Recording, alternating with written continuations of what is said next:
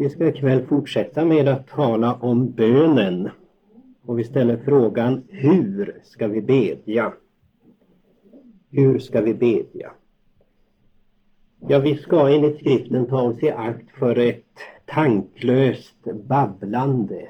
Att hopa en rad ord bara för, som, som självändamål.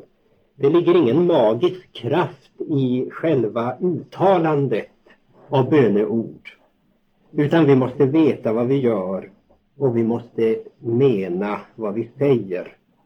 Jesus säger, i era böner ska ni inte hopa tomma ord som hedningarna, vilka menar att de ska bli bönhörda för sina många ords skull.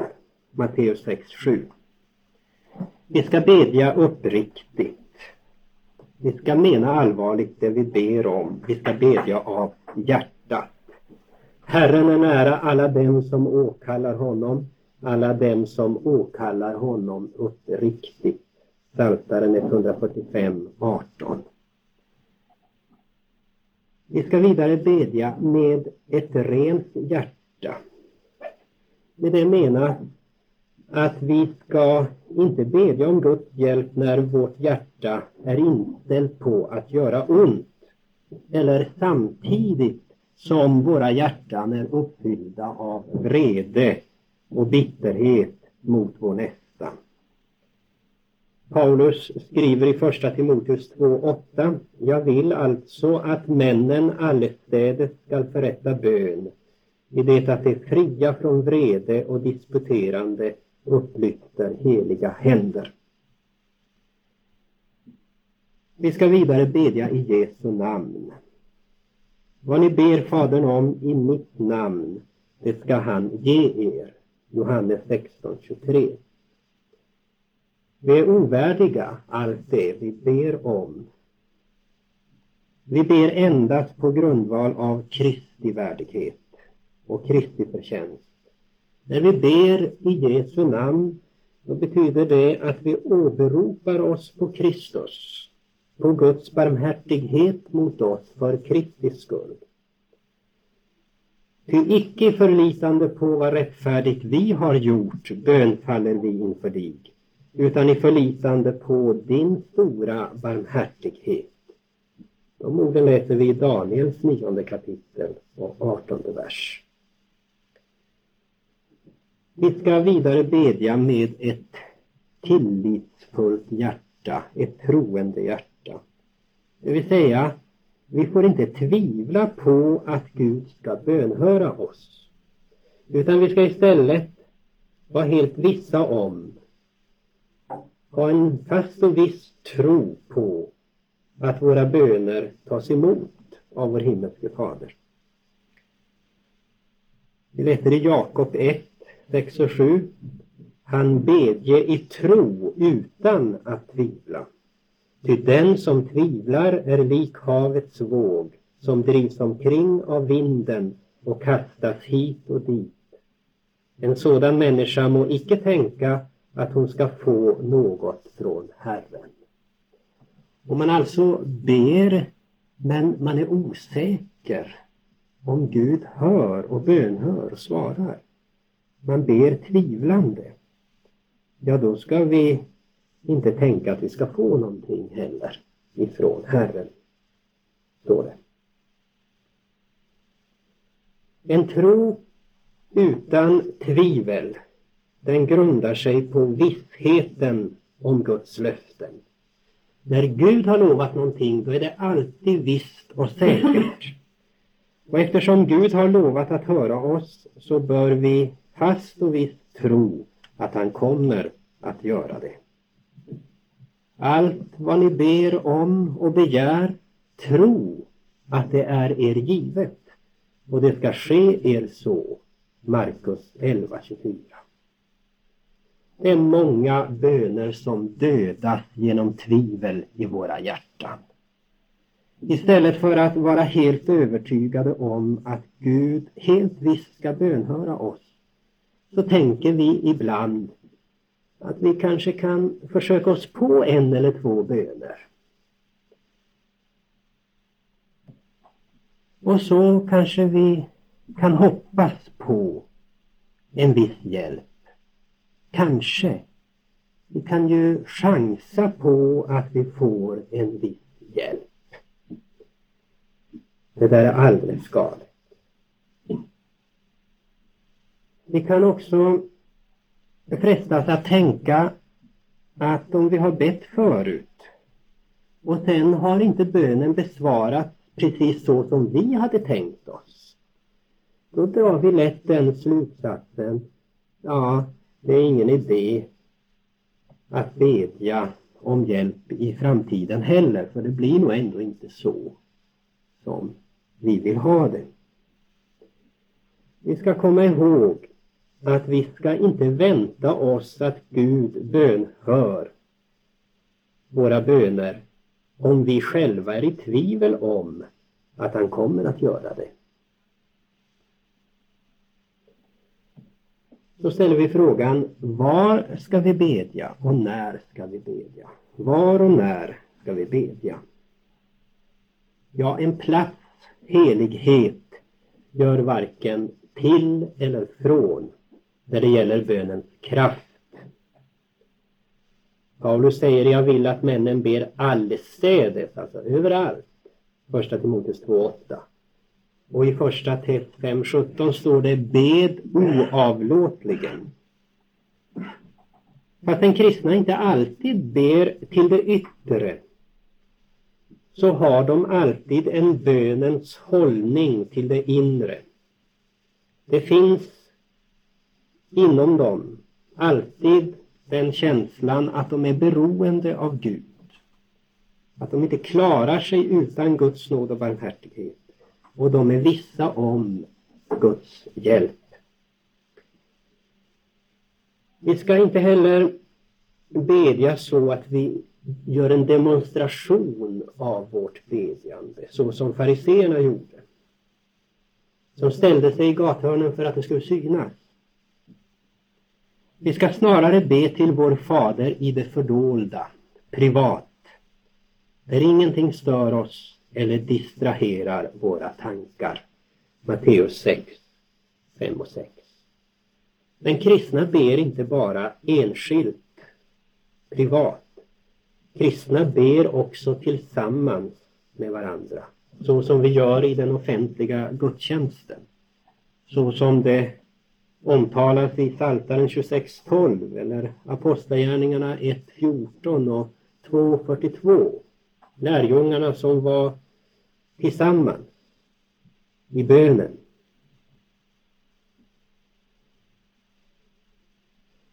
Och när vi då ber tillsammans med andra, så ska vi veta att, att vi inte ska bedja tillsammans med hedningar eller tillsammans med dem som inte delar vår kristna tro. Det är nämligen så när man ber att man därmed bekänner den persons tro vid vars altare vi ber.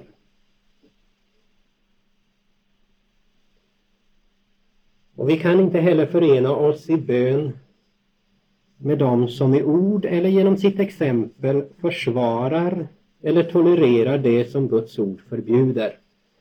Skriften säger: dra er ifrån dem som vållar tvedräkt och försyndelser, grekiska skandala, i strid med den lära som ni har inhämtat, Romarbrevet sexton sjutton. Vilken verkan har då bönen? Vad är bönens verkan? Ja, det har sagts att bönens värde är rent subjektivt. Och att bönen inte har någon annan verkan än att det får en person att känna att Gud vill hjälpa honom. Och det är sant att bönen har denna försäkrande verkan på våra bekymrade hjärtan. Men skälet till att det har en sån verkan, det är just att Gud har lovat att höra sina barns böner. Han gör vad de gudfruktiga begär. Han hör deras rop och räddar dem. Psaltaren hundrafyrtiofem nitton. Och det är därför som en rättfärdig mans bön, när den bedes med kraft, förmår mycket. Jakob fem, sexton. Och vi läser vidare i Jakob fem, vers sjutton och arton. Elia var en människa med samma natur som vi. Han bad en bön att det inte skulle regna, och det regnade inte på jorden under tre år och sex månader. Åter bad han, och då gav himmelen regn, och jorden bar sin frukt. Det var inte en subjektiv inbildning, utan det var ett objektivt faktum. Vi ber inte bara för att lugna oss själva, utan vi åkallar den levande guden som kan och som vill hjälpa oss. Psaltaren femtio, vers femton.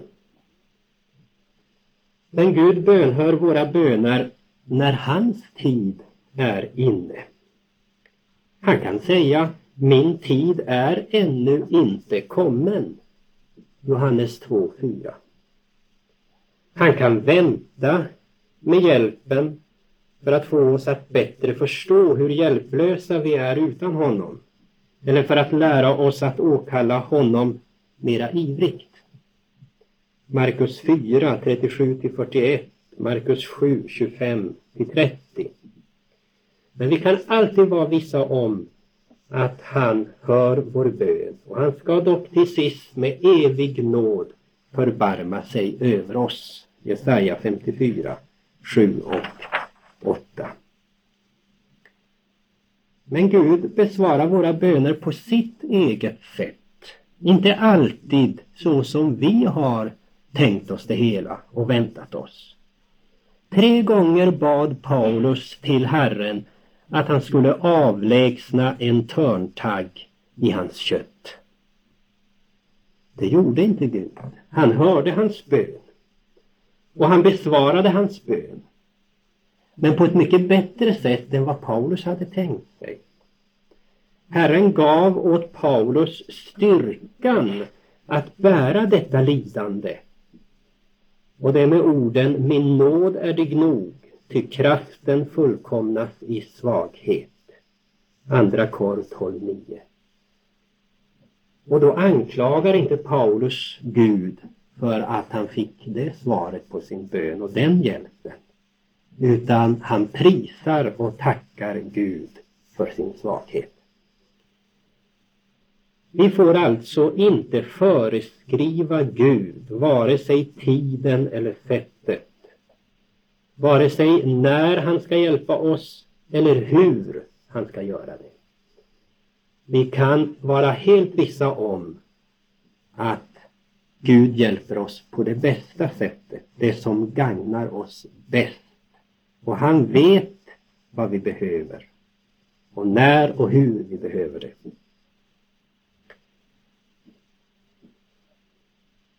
Nu kan man ställa frågan om det verkligen kan vara så att våra böner påverkar Guds sinne. Är det så? Ja. Vi kan läsa andra Mosebok trettiotvå, vers sju till fjorton. Gud ville förgöra Israels folk. Men när Mose bad för folket, står det, ångrade Herren det onda som han hade hotat att göra mot sitt folk.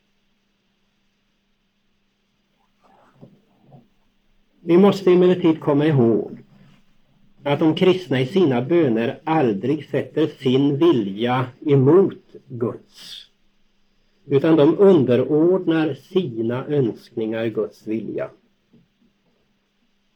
Också Mose bön var i enlighet med Guds vilja. Andra Mosebok trettiotvå tretton. Mose hänvisade till vad Gud hade lovat. Han hänvisade till Guds löften, till patriarkerna. Och Gud vill att vi ska hänvisa till hans löften. Eller förlita oss på hans löften. Vi vet av Bibeln att Gud vill höra. Och vi vet att han ska höra våra böner.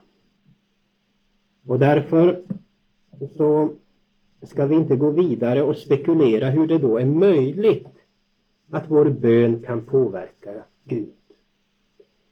Vi ska nöja oss med vad Gud har sagt och uppenbarat.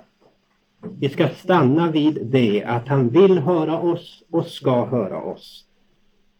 Och vi ska inte börja spekulera över hur det är möjligt att våra böner kan påverka Guds vilja och Guds försyn. Här har vi en sån här punkt igen där människor med sina spekulationer vill gå utöver vad skrivet är och dra slutsatser som kommer i strid med Guds uppenbarade ord. Till sist ska vi säga att bönen är inte ett nådemedel. Det finns riktningar som betraktar bönen som ett nådemedel, men det är ju fel. Ett nådemedel är ju ett medel genom vilket nåd och förlåtelse tillbjudes åt oss människor och ges åt oss.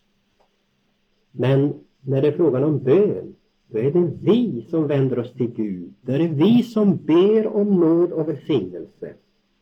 Och den nåd som vi ber om i bönen, den ger Gud åt oss, erbjuder oss och skänker åt oss genom sitt ord och sina sakrament.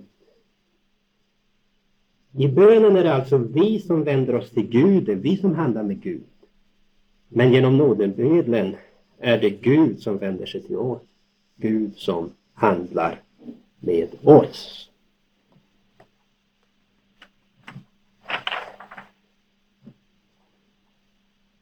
Och så hinner vi gå in på kapitlet om den kristnes lidande och hopp. Den kristnes lidande och hopp. Den kristnes liv är för det första ett liv under korset. Ett liv med lidande. Vi har ju genom tron blivit Guds barn. Genom tron på Kristus Jesus. Johannes ett tolv. Men det betyder ändå inte att våra liv här på jorden nu är fria från bekymmer och lidande. Nej, varje kristen måste bära sitt eget kors. Om någon vill efterfölja mig, så försakar han sig själv och tagit sitt kors på sig, så följer han mig. Markus åtta trettiofyra. Och det är genom mycken bedrövelse som vi måste ingå i Guds rike. Apostlagärningarna fjorton tjugotvå. Vad är det då som skriften kallar för ett kors som vi har att bära? Vad kan betraktas som ett kors? Ja, den ogudaktiges lidande och bekymmer, det är inte ett kors i biblisk mening. Det är ett straff. De ogudaktiga har många plågor. Psaltaren trettiotvå tio. Men också dessa straff har ett nådigt syfte. Gud vill genom dessa straff över de ogudaktiga föra dem till besinning, så att de inser varthän deras synder leder dem och ångrar sig och vänder sig till Herren. tredje Mosebok tjugosex fjorton till fyrtiotvå eller Romarbrevet två fyra. Kristna människor får också lida för sina egna synder och för syndafördärvet, för Adams synder. Men eftersom de har fått förlåtelse för alla synder genom tron på Kristus, så ska de inte se på dessa lidanden som straff för sina synder i egentlig mening, utan det är frågan om tuktan. Kroppsliga lidanden, förlust av egendom eller motgångar, det är verkliga straff för det ogudaktiga, men det är tuktan för Guds barn. Och mot de kristna har denna tuktan utförts inte i en anda av vrede och hämnd, utan i en anda av kärlek för att rätta till och pröva. Med tuktan menar vi att Gud vill hjälpa oss rätta till och pröva och luttra vår tro. Den kristnes kors, det är det som en kristen får utstå och som det talas oerhört mycket om i Nya testamentet. Det är det han får lida därför att han följer frälsaren och i ord och handling bekänner hans namn inför människor. Saliga är ni om ni för Kristi namns skull blir smädade. Första Petri fyra fjorton. Ni ska bli hatade av alla för mitt namns skull, säger Jesus. Matteus tio tjugotvå. Och korset innefattar självförsakelse. Han försakar sig själv. Markus åtta trettiofyra. Vi måste försaka det som kan hindra oss från att följa Jesus. Lukas fjorton trettiotre. Och det kan vara många ting som vårt kött gärna vill fästa sig vid. Det kan vara ära inför människor. Matteus fem elva. Det kan vara vänner och släktingar. Lukas fjorton tjugosex tjugosju. Det kan vara jordiska ägodelar. Matteus nitton tjugoett tjugotvå. Eller till och med våra egna liv. Lukas fjorton tjugosex. Allt detta är dyrbara gåvor från Gud som vi ska bruka. Men vi får inte bli så fästade vid dem att de kommer emellan oss och Kristus. Paulus säger, ja, jag räknar i sanning allt som förlust mot det som är långt mer värt, kunskapen om Kristus Jesus min Herre. Ty det är för hans skull som jag har gått förlustig allt samman, och nu räknar det som avskräde på det att jag må vinna Kristus. Filipperbrevet tre åtta. Vår hållning till alla jordiska ting bör vara att vi har dem som om vi inte hade dem. Och det är inte lätt för vårt kött. Men likväl kräver vår trohet mot Kristus att vi är beredda att försaka allt det som vi har. Lukas fjorton trettiotre. Till korset hör också den dagliga kampen mot synden i våra lemmar. Romarbrevet sju fjorton till tjugofem. Dödandet av vårt kött med dess lustar och begärelser. Galaterbrevet fem tjugofyra. Kolosserbrevet tre fem. Ja, denna kamp utgör inte den minsta delen av det kors som vi har att bära. Och varje kristen har sitt eget kors, sitt eget lidande, avpassat till hans särskilda förhållanden och behov. Vi ska inte klaga över att vårt kors är tyngre än andra. De andra kan känna det på samma sätt när de jämför sina kors med vårt. Vi kan vara helt förvissade om att vår himmelske fader aldrig lägger en tyngre börda på oss än vi förmår bära. Första Korinthierbrevet tio tretton. Och han ska stå vid vår sida och säga, frukta icke, ty jag är med dig, var ej försagd, ty jag är din Gud. Jag styrker dig, jag hjälper dig också. Jag uppehåller dig med min rättfärdighets högra hand. Jesaja fyrtioett tio. Vi får inte betrakta korset som ett tecken på Guds vrede. Det är snarare ett tecken på hans kärlek. Ty den Herren älskar, den agar han. Och han straffar med riset var son som han har kär. Hebreerbrevet tolv sex. Och vi skulle också kunna läsa tolv åtta och tio och första Korinthierbrevet elva trettiotvå. Det är den helige andes vittnesbörd att vi inte är av världen utan av Gud. Första Petri fyra fjorton. Och det är en underpant på vår frälsning. Romarbrevet åtta sjutton. Andra Tess ett fyra till sju. Ja, vad är då syftet med lidandet? Syftet med korset? Ja, syftet är inte att besvära och pina oss, utan det är att göra oss ödmjuka. Andra Kor tolv, sju till nio. Korset hjälper oss att undertrycka och korsfästa den gamla människan och förneka världsliga lustar. Första Petri fyra, ett och två. Och det prövar vår tro. Luttrar tron. Och som Guds barn bör ni fröjda er, står det. Om ni också nu en liten tid där så måste ske, lider bedrövelse under allehanda prövningar. För att om er tro håller provet, vilket är mycket mer värt än guldet som förgås men som dock genom eld blir beprövat. Detta må befinnas lända er till pris, härlighet och ära vid Jesu Kristi uppenbarelse. Första Petri ett, sex och sju. Korset driver oss att söka hjälp från Gud i bön. Herre, i nöden har de nu sökt dig. De har utgjutit tysta böner när din tuktan kom över dem. Jesaja tjugosex, sexton.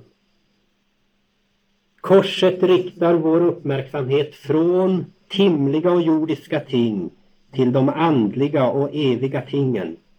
Till vår bedrövelse som varar ett ögonblick och väger föga bereder åt oss en översvinnligen, i översvinnligen rikt mått en härlighet som väger översvinnligen tungt och varar i evighet.